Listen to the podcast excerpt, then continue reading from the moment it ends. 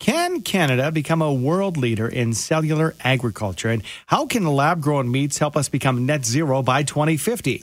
Here to help provide details on the booming meat alternative industry is Mike Von Massow, Associate Professor of, of Food, Agriculture, and Resource Economics at the University of Guelph. Good morning to you, Mike. Good morning, Andy.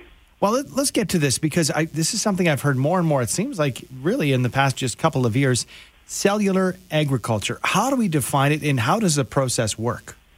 Well, cellular agriculture is sort of a really broad term that that defines sort of food products and as importantly food ingredients that are made either through uh, culturing cells in you know we call them lab grown or test tube meat but culturing cells in large tanks where we can create uh, the the cellular product without having a live animal or a live uh, live plant, and the other side of it is the fermentation products where we can ferment.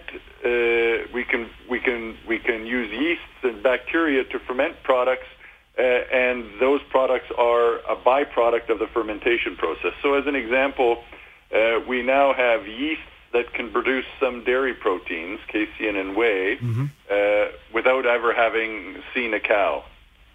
Wow. Incredible. let's uh, talk about, you know, something that's interesting to me as well. When you talk about the cellular agriculture, and we're always uh, wanting to get things back to, well, get things to rather, net zero. Uh, that's uh, in the conversation. Looking at uh, 2050 as the dates that we've set here in Canada, could this process contribute to helping reach that goal? Well, I think this process could help reach that goal from a couple of perspectives.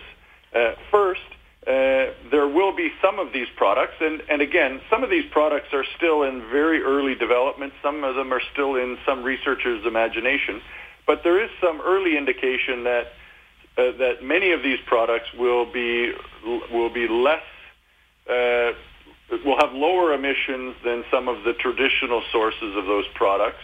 Mm-hmm. Uh, not least because we'll be able to produce them domestically and there won't be shipping costs. But we know that also with some production there is uh, there, there there is emissions. Mm-hmm. The other thing I think that that is worth noting is that this will continue to provide an opportunity or pressure to, to, to innovate. So I think we're seeing in some of our traditional agriculture lots of uh, great minds looking at ways to reduce the carbon footprint of our of our traditional production and and the the the development of these cellular agriculture products, I think, sort of ups the incentive to do that as as more com- competitors come in. So I think there's an opportunity for these products to to augment mm-hmm. our food production and and provide uh, complementary uh, food for lower emissions and to provide a, a, little bit of an incentive to innovate more quickly in our traditional areas.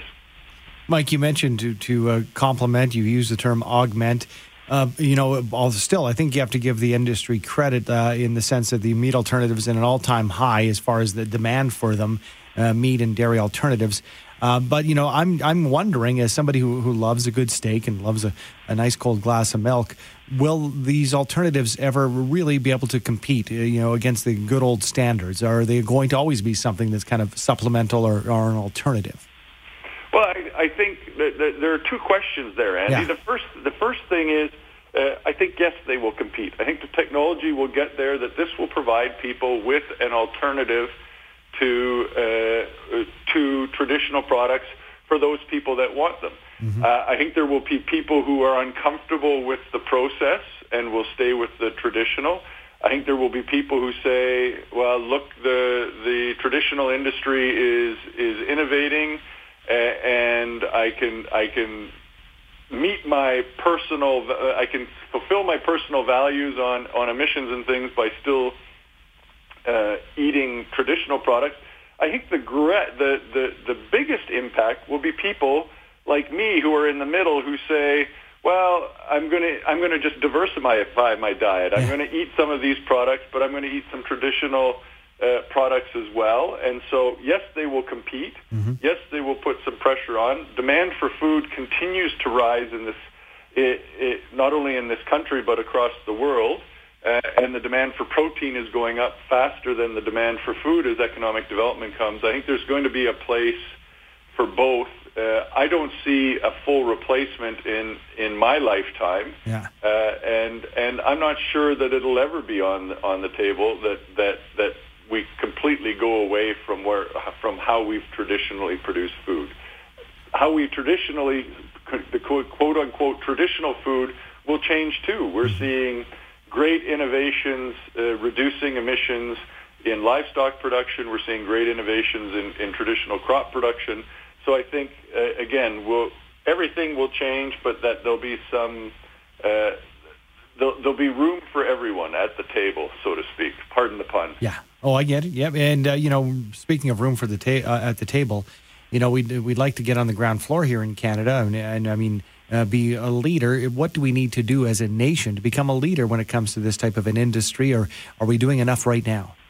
Well, I think uh, we're not doing enough right now. I think there's a real opportunity to to provide to provide uh, sort of uh, some leadership in getting this thing done. For for one thing, I think traditional agriculture needs to see this as an opportunity. Doing good science often provides secondary benefits uh, that, that, that weren't anticipated. Look at the space program. So, so we need to stop seeing it as a threat. This technology is going to come regardless, and it's just a question of whether Canada wants to play in this space. Hmm. Uh, we need to uh, find ways to incentivize investment. We need to make sure that we're providing a regulatory environment that uh, allows these products to come to the market. Um, we need to support highly qualified uh, personnel in in research settings, and we need to create a, an innovation space that lets that lets startups thrive in a Canadian context and not have to move to other places to find capital, to find good people, and those sorts of things. So, so providing some focused effort around that, I think, would really position Canada well to get where we want to go. And I would think, Mike, the difference between this and uh, traditional agriculture, for example, is the ground that you have, the climate that you live in, really doesn't matter at that point. Well, it, it's different. We will still have feedstocks, and this is one of the reasons that I think Canada is well positioned. You still have to feed those fermenters. You mm-hmm. still have to feed that yeast. So you don't need necessarily the same land base, the same places that, that, that you've needed historically. But uh, one of the advantages we have is space. We have the feedstocks. We produce them on the prairies. We produce them in Ontario. So, so taking advantage of some of, of Canada's natural endowments, mm-hmm. while it may not be sort of what we traditionally view as food production, we do have an opportunity to do it here in Canada and maybe an advantage that some other places don't have very interesting, and it uh, could be a, yeah, a whole new uh, venue and a whole new avenue for our industry. So thank you so much for your time, Mike. We appreciate it. Well, thanks. Uh, thanks for having me. Good stuff. That is Mike Von Massow, uh, Associate Professor of Food Agriculture and Resource Economics at the University of Guelph.